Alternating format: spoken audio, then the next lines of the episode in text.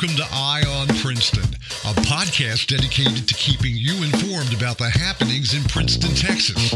Let's hand things off to your show host and Princeton resident, Mitchell Chase. Greg Price, great introduction every time as usual. And thank you for checking out Eye on Princeton. And we have a special episode for you today. We are at Public Works for the city of Princeton. We do have the director of Public Works with us, Tommy Mapp, and also the environmental education coordinator, Mary Abercrombie. Welcome to both of you. Tommy, hello. Hello. Tommy's a friend of the show. He's been on before. Mary, you're new and welcome. Hi. there are a lot of things that we're going to cover, so there'll be several episodes that we'll do concerning education about the environment and things we can do to make sure that we're taking care of Princeton properly. But let's start with the big topic, which is water. Mary, talk to us about some of the things that we should do as residents here about conserving water because it's been awful dry. We're not getting a lot of rain.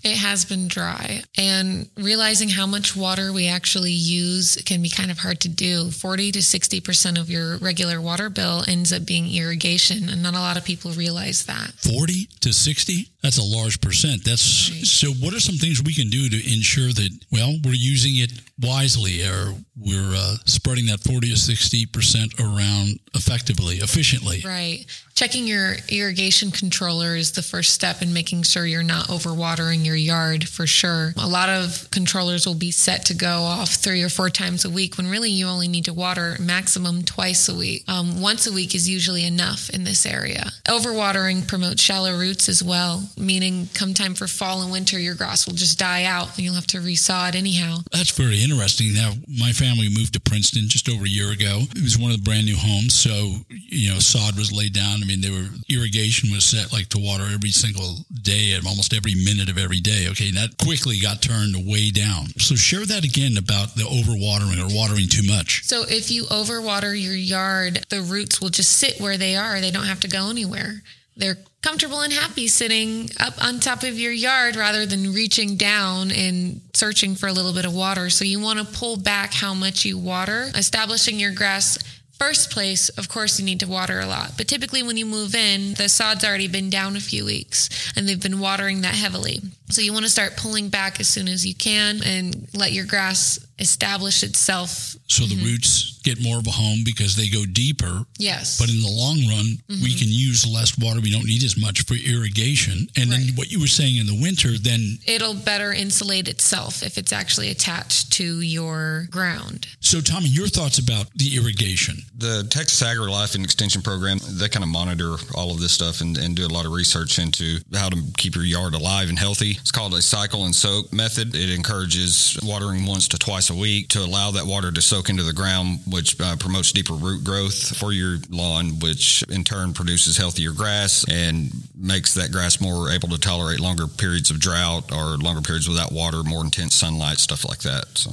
How long should you water then? In other words, if you're just doing it twice a week, how long should you hit each station? They're typically called zones when you get to that controller, and each zone can be set between three and seven minutes. We don't recommend going past seven minutes, and the least amount of time you water, probably the better off. So I would recommend closer to three or four minutes per zone. There's one thing I want to ask about, which just came to mind, and that is the ground around the foundation of my home. Like it's drying out and separating, and it's the clay. Do you have any ideas what that? Uh, yes, you can use a uh, soaker hose. Um, you're allowed to run that up to two hours a day, and that's seven days a week to help maintain that foundation and, and keep the moisture close to the foundation, which should uh, prevent it from shifting or, or, cracking or anything like that. Get a soaker hose laid around the foundation. You said you can run it up to two hours a day? Uh, yeah, that's through our conservation plan. It allows for, even during the summertime, watering and keeping your foundation moist to prevent shifting and pulling away of the dirt. Was there anything else? Else as far as irrigation?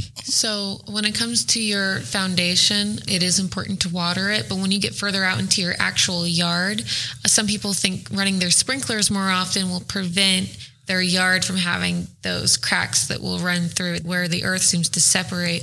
But unfortunately, that's just not the case here in Princeton, at least, where we're in the Blackland Prairie.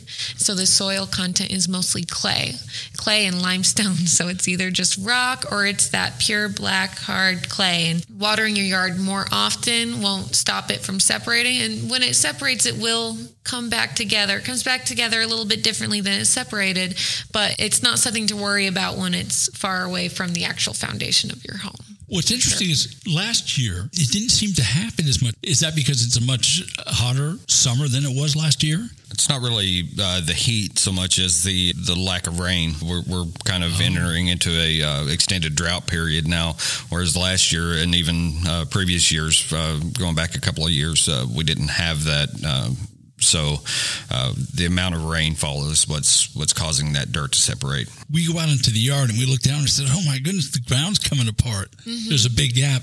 You're saying don't panic. That is what naturally occurs in this area, and it has for a long time. So no, don't panic. Do if you are needing watering on your foundation, do that further out into your actual yard, just watering the grass with your sprinklers isn't going to fix those cracks, unfortunately.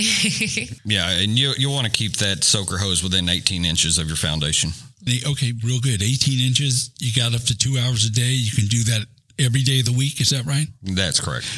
That brings about. They have to ask about billing and monitoring our water usage and so forth. You know, we do a better job with irrigation. That should bring the cost down, of course, conserving water. But how can we keep track of our usage? There is an app for that. My Water Advisor will give you real time updates on your water usage at your home. All right. When it comes to billing, uh, this question's open to the both of you. How can we keep track of our water usage and make sure that we don't allow the bill to get too high? How do we do that? You can utilize the app My Water Advisor 2.0, which is available for Android and iPhone. Simple, huh?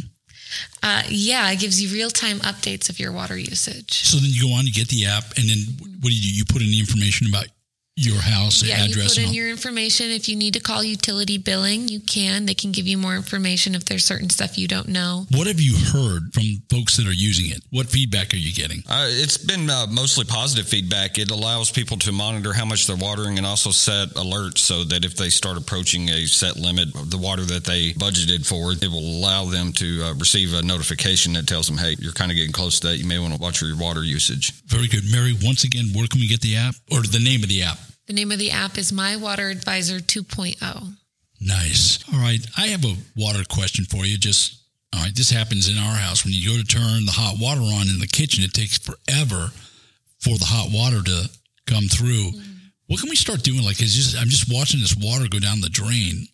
Should we get buckets and, and, save, and save it and then throw it in the backyard? Um, I don't know. Some people would maybe call that uh, gray water and you can use gray water. If you do go for gray water, so I would recommend using um, a soap if you're using true gray water that is uh, free of heavy detergents or uh, phthalates or fragrance. Sure. But you can get a bucket under your sink and throw that water. That is your water to use. So I've done that personally in the past. And you can use safe soaps like for your dishes, and you can reuse that water if you hand wash your dishes, and you can throw that out as well. Not many people use that technique anymore, but that is a technique you can use coming back to irrigation, let's go to the systems that we have in our home. Sometimes they can be confusing. Mm-hmm. The city can help out, can't they? We can. You can call us or send us an email. If need be, we can come out and assist you in setting up that irrigation controller box. So you could help get it set for the twice a week. Mm-hmm you know the right amount of time just simply calling the city and asking for help right and we'll set up a time with you to come out and assist you that's really cool tommy your thoughts before we bring this episode to a close watermyyard.org i believe is the website that will allow you to input the information about your irrigation system and it will send you weekly updates as to how much you need to water. Uh, it, it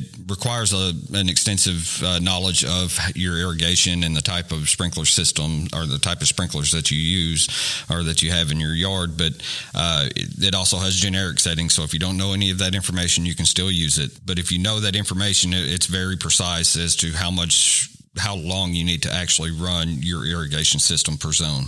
Very nice. Uh, in this episode, we've been talking with Tommy Mapp, Director of Public Works, Mary Abercrombie, the Environmental Education Coordinator. I want to thank you both for being on Eye on Princeton. Thank you. Thank you. Thank you. Thank you for listening to Eye on Princeton, a podcast focused on the happenings in Princeton, Texas. We always welcome your feedback, ideas, suggestions, comments, or questions by email to Mitchell Chase at mitchellmchase.com. Until next time, blessings to you and yours. On Princeton is produced by Chase Productions. Copyright 2022.